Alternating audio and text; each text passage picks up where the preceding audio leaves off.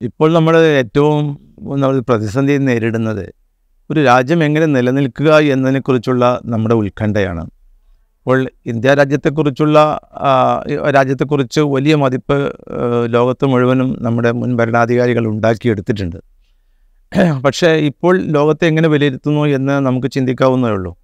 അപ്പോൾ ആർക്കും നമ്മൾ ഒരു നേട്ടത്തെ ഇല്ലാതാക്കാൻ കഴിയും. അപ്പോൾ ഇപ്പോൾ സംഭവിക്കുന്നു പറഞ്ഞാൽ ഭരണഘടന ഒരു ഭാഗത്ത് നിൽക്കുന്നു ഭരണഘടനയ്ക്കെതിരായിട്ട് നിയമങ്ങൾ വരുന്നു. ആ നിയമങ്ങളെ പരി പരിരക്ഷിക്കേണ്ട കോടതികൾ തന്നെ എന്താകുന്നു? നിയമത്തിനെതിരായിട്ട് പ്രവർത്തിക്കുന്നു.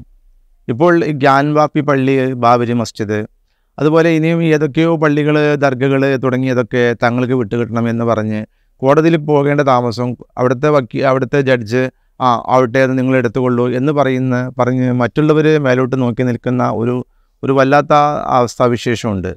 ഇത് ഇത് ശരിക്ക് ഫാസിസത്തിന്റെ ഒരു വലിയ മറ്റൊരു ശൈലിയാണ്. ഒരു കോൺസ്റ്റിറ്റ്യൂഷണൽ ശൈലി എന്ന് വേണമെങ്കിൽ ഇതിനെ പറയാൻ പറ്റും. കാരണം തങ്ങൾ വിജയിക്കുന്നു. തങ്ങൾ എന്ത് നെറികേട് കാണിച്ചും തങ്ങൾ വിജയിക്കുന്നു. അതുകൊണ്ട് തന്നെ തങ്ങളുടെ ഭരണഘടന ആ എന്ത് നെറികേട് കാണിച്ചാലും ആ ഭരണഘടന ഒരു ഭാഗത്ത് വയ്ക്കുന്നു ഒരു ഭാഗത്ത് അതിനെതിരെ പ്രവർത്തിക്കുന്നു.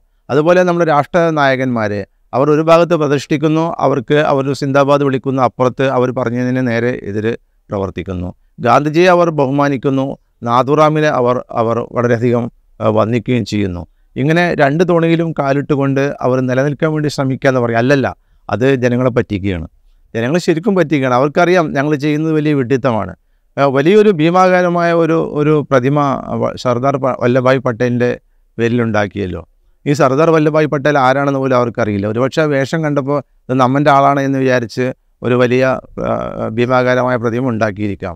ഈ ആർ എസ് എസിനെ നിരോധിച്ചതും ആർ എസ് എസുമായിട്ട് യോജിക്കാൻ പറ്റില്ല എന്നൊക്കെ ആദ്യമായിട്ട് പ്രസ്താവിച്ചതൊക്കെ സർദാർ വല്ലഭായ് പട്ടേലാണ്. അല്ലാതെ പണ്ഡിറ്റ് ജവഹർലാൽ നെഹ്റു ഒന്നുമല്ല. അത് ഈ ആർ എസ് എസിനെ ഒരു കാലത്ത് മഹാത്മാഗാന്ധിയെ വധിച്ചതിന്റെ പേരിൽ നിരോധിക്കുന്നതും അവർ തന്നെയാണ്. അപ്പോൾ ഈ അത് ആർ എസ് എസിന് പങ്കുണ്ടോ ഇല്ലേ എന്നുള്ളത് ചെറിയ ചെറിയ നിയമപരത്തിൽ നിയമത്തിലുണ്ടാകുന്ന ചെറിയ കാര്യങ്ങൾ വെച്ചുകൊണ്ട് ന്യായീകരിക്കുക എന്നുള്ളതല്ലാതെ ആരാണ് ഇതൊക്കെ നടത്തിയത് എന്നും ആരൊക്കെയാണ് ഇതിന്റെ പിന്നിലുണ്ടായിരുന്നതെന്നും ഏതൊക്കെ നേതാക്കന്മാരാണ് ഇതിന് പ്രചോദനം കൊടുത്തത് എന്നൊക്കെ വളരെ വ്യക്തമാണ്. അപ്പോൾ അത് യഥാർത്ഥത്തിൽ ഈ ഇതൊക്കെ അറിഞ്ഞുകൊണ്ട് തന്നെയാണ് ഈ ഈ ഒരു ജനങ്ങളെ വഞ്ചിച്ചു കൊണ്ടിരിക്കുന്നത് ജനങ്ങളെന്ന് ഞാൻ പറയുന്നത് സാധാരണക്കാരെയല്ല സാധാരണക്കാർക്ക് ഒരു ദൈവത്തിന്റെ പേര് കേൾക്കുമ്പോൾ അല്ലെങ്കിൽ പള്ളിയുടെ പേര് കേൾക്കുമ്പോൾ അവർ മറ്റെല്ലാം മറന്ന് അതിലേക്ക് പോയെന്നിരിക്കും. കാരണം അവരൊരിക്കലും അവരുടെ ശൂദ്ര രീതിയിൽ നിന്ന് അല്ലെങ്കിൽ ആ ജാതിയുടെ അടിമത്തത്തിൽ നിന്ന് മുന്നോട്ട് പോകാൻ അവർക്ക് അവരെ കൊണ്ട് അവർ സമ്മതിക്കില്ല അവർക്ക് വേണ്ടതാണ്. കാരണം അവർക്ക് സ്വാതന്ത്ര്യം എന്താണെന്നോ അല്ലെങ്കിൽ തങ്ങൾക്ക് വേറൊരു ജീവിതമുണ്ടെന്നോ തങ്ങൾക്ക് ഇങ്ങനെ ഒരു സുവർണകാലമുണ്ടെന്നോ തങ്ങൾക്ക് ഒരു സുൽത്താനാകാൻ കഴിയുമെന്നോ അല്ലെങ്കിൽ ഭരണാധികാരം കഴിയാത്ത ചിന്തിക്കാത്ത ഒരു ജനവിഭാഗമാണ് സാധാരണക്കാരായ ഈ കർഷകരായ ഇന്ത്യയുടെ ആളുകൾ അവരെയാണ് യഥാർത്ഥത്തിൽ വെച്ച് അമ്മാനമാടി തങ്ങളുടെ ഭരണം സുരക്ഷിതമാക്കാൻ ഉപയോഗിക്കുന്നത്. പിന്നെ കുറച്ച് പണമുള്ളവരെയും വിവരമുള്ളവരെയൊക്കെ അവർ പണം കൊടുത്തോ അല്ലെങ്കിൽ ഈടിയെ വെച്ച് പേടിപ്പിച്ചോ അവരെന്ത് ചെയ്യും? തങ്ങൾക്ക് അനുകൂലമായിട്ട് മാറ്റും. അപ്പോൾ ഇത് ഈ യാഥാർത്ഥ്യത്തെ അവരുടെ കൂടെ നിൽക്കുന്നവർക്കും അറിയാം. ഇത് തെറ്റാണ് ചെയ്യുന്നത് എന്ന് പറയാം. പക്ഷേ എങ്ങനെ ഒരു ഒരു ഭരണത്തിന് ഒരു രാജ്യത്തിന് നിലനിൽക്കാൻ കഴിയും? ഒരുപാട് കബന്ധങ്ങൾ അല്ലെങ്കിൽ ശവങ്ങൾ കുന്നുകൂട്ടിയത് കൊണ്ട് ഒരു രാജ്യത്ത് നിലനിൽക്കാൻ കഴിയുമോ അല്ലെങ്കിൽ ഒരു ചരിത്രത്തെ കുഴിച്ചു മൂടിയത് കൊണ്ട് വിലയിരുത്താൻ കഴിയുമോ അപ്പോൾ മുമ്പ് കുറച്ചു കാലം മുമ്പ് ഉണ്ടായിരുന്ന മലബാർ സമരത്തിലെ രക്തസാക്ഷികൾ മുഴുവൻ വെട്ടിമാറ്റിയിരുന്നു. വെട്ടിമാറിയിട്ടില്ല. അത് അവിടെ അവിടെ തന്നെ കിടക്കുന്നുണ്ട് എല്ലാവരും. ആ അവരെ വെട്ടിമാറ്റാൻ കഴിയുമോ അവരൊക്കെ ഈ രാജ്യത്തിന് വേണ്ടി ജീവൻ തൃണവൽഗണിച്ചവരല്ലേ? രാജ്യത്തിന് വേണ്ടി ചോര ചിന്തിയ ആളുകളല്ലേ? അവർ ആർക്കെ വെട്ടിമാറ്റാൻ കഴിയുക ഇനി വെട്ടിമാറ്റുന്നവരുടെ സ്ഥിതി എന്താണ്? അവരെന്തെങ്കിലും ഒരു ഒരു വേർപ്പ് തുള്ളിയെങ്കിലും ഈ രാജ്യത്തിന് വേണ്ടി അവർ ചിലവാക്കിയിട്ടുണ്ടോ? ഉണ്ടെങ്കിൽ നമുക്കത് അംഗീകരിക്കാം. യാതൊരു സംശയമില്ല ഈ രാജ്യത്തിന് വേണ്ടി ആരൊക്കെ ജീവൻ കൊടുത്തോ ഈ രാജ്യത്തിന്റെ സ്വാതന്ത്ര്യത്തിന് വേണ്ടി ആരൊക്കെ മുന്നോട്ട് വന്നോ അത് നമുക്ക് അംഗീകരിച്ചു കൊടുക്കണം. പക്ഷേ കാണിച്ചു തരുന്ന ആൾ വേണ്ടേ? അപ്പോൾ നമുക്ക് ഇവരോടൊന്നും നമുക്ക് വേറൊന്നും പറയാനില്ല. മറിച്ച് നമ്മൾ രാജ്യം നിലനിൽക്കണ്ടേ? ഇതിന് ഈ രാജ്യം നിലനിൽക്കുമ്പോഴല്ലേ നമ്മൾ നിലനിൽക്കുകയുള്ളൂ നമ്മുടെ ചരിത്രം നിലനിൽക്കുകയുള്ളൂ ഇത് യഥാർത്ഥത്തിൽ ഇത് ഏത് രാജ്യത്തിന്റെ അടുത്ത് പോകുമ്പോഴും സത്യത്തിൽ നമ്മുടെ പ്രധാനമന്ത്രി ചിരിക്കുന്നുണ്ട് അദ്ദേഹത്തിന് നല്ല ദീക്ഷ വളർത്തിയിട്ടുണ്ട് എല്ലാമുണ്ട്. പക്ഷേ ആ ചിരി ഈ യാഥാർത്ഥ്യത്തെ യാഥാർത്ഥ്യം കാണുമ്പോൾ ആ ചി കാണുന്നവർ ആ ചിരിയിലേക്ക് നോക്കുമ്പോൾ അവർക്ക് എന്താണ് മനസ്സിലാകുന്നതെന്ന് നമുക്ക് മനസ്സിലാക്കാവുന്നേ ഉള്ളൂ. പക്ഷേ നമ്മൾ അവരെ അവരെ മേൽ കാർക്കിച്ച് തുപ്പാനോ അല്ലെങ്കിൽ അവരെ തെറി പറയാനൊന്നും നമുക്ക് നമുക്ക് പാടില്ല. After all he's a prime minister അത് നമ്മൾ അംഗീകരിക്കുന്നു. പക്ഷേ ഇമാതിരി പ്രവർത്തനങ്ങളെക്കുറിച്ച് നമുക്ക് പറയാനുള്ള സ്വാതന്ത്ര്യം ഇപ്പോഴുണ്ട്. നാളെ അതുണ്ടാകുമോ അല്ല ഇത് ഇല്ലാതായിട്ടുണ്ട്. ഇപ്പോൾ സ്വാതന്ത്ര്യമില്ല. ഇനി ഇത് എത്രമാത്രം പിന്നോട്ട് പോകും? നമ്മുടെ ഏത് മീഡിയ വായിച്ചു നോക്കിയാലും അതിലെന്താ കാണുന്നത്? മോഡിയുടെ വലിയ ചിത്രമുണ്ട്. കാരണം അത് പരസ്യമാണ്. ആ പരസ്യത്തിന് കിട്ടുന്ന ക്യാഷ് കൊണ്ടാണ് ഈ പത്രങ്ങളും മാധ്യമങ്ങളും നിലനിൽക്കുന്നത്. അതുകൊണ്ട് സ്വാഭാവികമായിട്ടും അവരുടെ നിലനിൽപ്പാണ് അവർക്ക് പ്രധാനം. രാജ്യം എന്തോ ആവട്ടെ ജനങ്ങൾ എന്തോ ആവട്ടെ ആ നിലക്കാണ് മാധ്യമങ്ങൾ വരെ പോകുന്നത്. പിന്നെ എവിടെയാണ് ഈ സ്വാതന്ത്ര്യം ഉണ്ടാവുക? മാധ്യമങ്ങളെ കയ്യിലെടുത്തു കഴിഞ്ഞാൽ മനുഷ്യന്റെ അഭിപ്രായ സ്വാതന്ത്ര്യം ആരാണ് പറയുക? സോഷ്യൽ മീഡിയാസിന് വരെ അവർ വിലക്കെടുക്കുകയാണ്. കാരണം സോഷ്യൽ മീഡിയയിൽ എന്തെങ്കിലും തങ്ങൾക്കെതിരായിട്ട് വന്നു കഴിഞ്ഞാൽ അത് സ്ട്രൈക്ക് ചെയ്തു. വാട്സപ്പുകളിൽ അങ്ങനെ പ്രചരിപ്പിക്കുന്നുണ്ടെങ്കിൽ വാട്സപ്പ് ബാൻ ചെയ്തു. അപ്പോൾ ഇത് യഥാർത്ഥത്തിൽ എന്തെങ്കിലും വേറെ പ്രശ്നം ഉണ്ടെങ്കിൽ അവർ നെറ്റ് തന്നെ ബാൻ ചെയ്യും. ഇതൊക്കെ കൈപ്പിടിയിൽ ഒതുക്കിയിരിക്കുകയാണ്. അപ്പോൾ അതുകൊണ്ട് ഇങ്ങനെ ഒരു ഒരു വ്യവസ്ഥയിൽ നിന്ന് മാറാൻ നമുക്ക് കഴിയണ്ടേ? നമുക്ക് നമ്മുടെ നല്ലവരായ ജനങ്ങളോട് ഞാൻ പറയുന്നത് ബി ജെ പിക്കോ അല്ലെങ്കിൽ മറ്റുള്ളവർക്കോ ആർ എസ് എസിനോ അവരെല്ലാവരും ഒരുപോലെയാവും ചിന്തിക്കാതെ എനിക്ക് തോന്നുന്നില്ല. കാരണം അതിലൊക്കെ ഇത് മാറണം നന്നാവണം എന്നൊക്കെ പറയുന്ന ആളുകളുണ്ട്. കാരണം ഈ രീതി ശരിയല്ല എന്ന അഭിപ്രായമുള്ളവരുണ്ട്. എനിക്ക് തന്നെ അറിയാം എന്റെ ഒന്ന് രണ്ട് ആർ എസ് എസ് സുഹൃത്തുക്കൾ എന്നോട് പറഞ്ഞിട്ടുണ്ട്. സാറേ ഈ മാഷ് ഇതൊന്നും ശരിയല്ല. കാരണം ഇതൊക്കെ ഇങ്ങനെ പോയി കഴിഞ്ഞാൽ ഇന്നൊക്കെ താൽക്കാലികമായി പിടിച്ചു നിന്നേക്കാം. പക്ഷെ നാളെ രാജ്യം കുട്ടിച്ചോറാകും. അപ്പോൾ ഈ ചിന്താഗതി വെച്ച് പുലർത്തുന്ന ഒരുപാട് മനുഷ്യരുണ്ട്. മനുഷ്യന്റെ മസ്തിഷ്കത്തെ എന്തായാലും വെട്ടിമാറ്റാൻ കഴിയില്ലല്ലോ. ചരിത്രത്തെ വെട്ടിമാറ്റാം അതുപോലെ തന്നെ സ്വാതന്ത്ര്യത്തെ വെട്ടിമാറ്റാം. പക്ഷേ മനുഷ്യന്റെ ഒരു മസ്തിഷ്കം ഉണ്ടല്ലോ.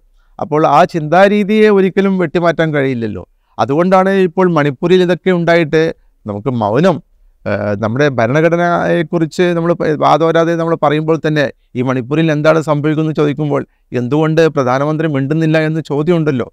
അപ്പോൾ ഇതൊക്കെ നമ്മെ വിഷമിപ്പിക്കുകയാണ്. അതുകൊണ്ട് ആരാധ്യരായ ഈ നമ്മുടെ മഹാന്മാർ അതായത് നമ്മുടെ ഭരണകർത്താക്കൾ അവരങ്ങനെ തന്നെ ഞാൻ പറയുകയാണ്. അവർ ഈ രാജ്യത്തിന്റെ ഭാവി ആലോചിച്ച് അതിനു വേണ്ടി രാജ്യത്തിന്റെ ഭാവി സുരക്ഷിതമാക്കാൻ കാരണം പട്ടിണി മാറ്റുന്നു. അല്ലെങ്കിൽ നിങ്ങൾക്ക് ഞാൻ അരി തരാം. നിങ്ങൾക്ക് ചോറ് തരാം. എത്ര കാലമായി ചോറും അരിയൊക്കെ കൊടുക്കാൻ തുടങ്ങിയിട്ട് എവിടെ എത്തിയിട്ടില്ല? ഇപ്പോഴും പറയുന്നു നിങ്ങൾക്ക് പട്ടിണി ഉണ്ടാവില്ല നിങ്ങളുടെ അക്കൗണ്ടിൽ പൈസ എത്തും പൈസ എത്തും പൈസ എത്തും എന്ന് പറയുകയാണ്. കാരണം അത് പൈസ കൊടുത്തു കഴിഞ്ഞാൽ പിന്നെ അത് പറയാനുണ്ടാവില്ല എന്ന് വിചാരിച്ചിട്ടായിരിക്കും ഇതിങ്ങനെ ഓരോ ഓരോ തിരഞ്ഞെടുപ്പ് വരുമ്പോഴും വീണ്ടും വീണ്ടും പുതുക്കിക്കൊണ്ടിരിക്കുന്നത്. അപ്പോൾ നമുക്ക് രാജ്യത്തിന്റെ ഒരു യൂണിറ്റി ഞാൻ എന്റെ മനസ്സുകൊണ്ട് ഞാൻ ഉദ്ദേശിക്കുന്ന ഞാൻ എന്റെ രാജ്യത്തെ ഞാൻ സ്നേഹിക്കുന്നത് കൊണ്ട് അല്ലെങ്കിൽ എന്റെ രാജ്യം എന്റെ പിറന്ന മണ്ണാണ് എന്നുള്ള ബോധമുള്ളത് കൊണ്ടാണ് എനിക്ക് ഈ ഈ ഈ ഒരു വ്യത്യസ്തമായ വീക്ഷണം പുലർത്തുന്ന ആളുകളോട് എനിക്ക് വിരോധമുണ്ടാകുന്നത് അതുകൊണ്ടാണ് അല്ലാതെ അതൊരു വ്യക്തിപരമായ വിരോധമൊന്നും അല്ല. മറിച്ച് രാജ്യത്തെ സ്നേഹിക്കുമ്പോൾ സ്വാഭാവികമായിട്ടും അതിനെ എതിർക്കുന്നവരോട് നമുക്കൊരു മാനസികമായ ഒരു വിരോധം ഉണ്ടാകും. പക്ഷേ അത് തിരുത്താൻ നമുക്ക് കഴിയണം. അത് തിരുത്തി പറയാനും നമുക്ക് ധൈര്യം ഉണ്ടാകണം. കാരണം ഈ ധൈര്യക്കുറവ് നമുക്കൊക്കെ സംഘ സംഭവിക്കുന്നുണ്ട്. അപ്പോൾ ഇന്നത്തെ ഒരു പരിതസ്ഥിതിയെ കുറിച്ച് എല്ലാവരും വാചാലരാണ്. പക്ഷേ അവരുടെ വാക്കുകൾ വായക്കുള്ളിൽ തന്നെ ഒതുങ്ങുകയാണ്. പുറത്തേക്ക് പ്രവഹിക്കാൻ സമ്മതിക്കുന്നില്ല. നാളെ എന്ത് എനിക്കെന്ത് സംഭവിക്കും എന്നുള്ള ഭയപ്പാട് എല്ലാവർക്കും ഉണ്ട്. നിങ്ങൾക്കുണ്ട് എനിക്കും ഒക്കെ ഉണ്ട്. അതുകൊണ്ട് തന്നെ നമുക്ക് പലപ്പോഴും മൗനം ദീക്ഷിക്കേണ്ടി വരികയാണ്. അപ്പോൾ ഇന്നത്തെ ഒരു പരിസ്ഥിതി മാറണം. കാരണം ഞാൻ പറയുന്നത് ബി ജെ പിക്ക് ഭരിക്കാം. അവർ ഭരിച്ചോട്ടെ. അവർ നന്നായി തന്നെ ഭരിക്കട്ടെ. അവർ ഒരു ഏത് പാർട്ടി ഭരിക്കുമ്പോഴും രാജ്യത്തിന്റെ ക്ഷേമം കണക്കാക്കട്ടെ എന്ന് തന്നെയാണ് നമ്മുടെ അഭിപ്രായം. പക്ഷേ അത് ഈ തരത്തിലുള്ള ഒരു ഭരണമാകുമ്പോൾ സ്വാഭാവികമായിട്ടും അതിനെതിരെ എതിർപ്പുകൾ ഉണ്ടാകും. അപ്പോൾ ഇന്ന് ഇപ്പോൾ ഞാനിപ്പോൾ ഇന്നത്തെ പത്രത്തിൽ ഞാൻ വായിച്ചത് ഗ്യാൻ വാപ്പി പോയി. വേറെ ഏതൊരു ദർഗ അത് പിടിച്ചടക്കുന്നു. വേറെ ഇപ്പോൾ അജ്മീറിലെ ദർഗ അത് ക്ഷേത്രമാണെന്ന് പറയുന്നു. അപ്പോൾ ഇത് ചെയ്യുന്നവരും ചെയ്യിക്കുന്നവർക്കും എല്ലാം അറിയാം. ഇതൊന്നും അല്ല എന്നുള്ളത്. അപ്പോൾ ഇതിനെ വീണ്ടും ഇങ്ങനെ ലൈവാക്കി നിർത്തിയിട്ട് അത് വോട്ടാക്കി മാറ്റി അങ്ങനെയൊക്കെ ഭരണത്തിലേറിയിട്ട് മനുഷ്യന്റെ ഒരു ജീവനല്ലേ? ഈ ജീവനിൽ എന്താണ് സമ്പാദിച്ചതെന്ന് ചോദിച്ചാൽ വാട്ട് ഈസ് ദ ആൻസർ അപ്പോൾ ആ രീതിയിൽ ഒന്ന് ചിന്തിക്കാനുള്ള മാനസികാവസ്ഥ ആർക്കെങ്കിലും ഉണ്ടായെങ്കിൽ നമ്മൾ ധന്യരായി എന്ന് പറയാനുള്ളൂ. ഒരു ഒരു ഒരു ചിന്താഗതിയിലൊരു മാറ്റം ആവശ്യമാണ്. എല്ലാവർക്കും അറിയാം പക്ഷെ ആരും പറയുന്നില്ല ഈ അവസ്ഥയിൽ നിന്ന് നമ്മളൊന്ന് മുന്നോട്ട് പോകാൻ തയ്യാറാകുമോ എന്നതാണ് ഇപ്പോഴും നമ്മുടെ മനസ്സ് ചോദിച്ചുകൊണ്ടിരിക്കുന്നത്.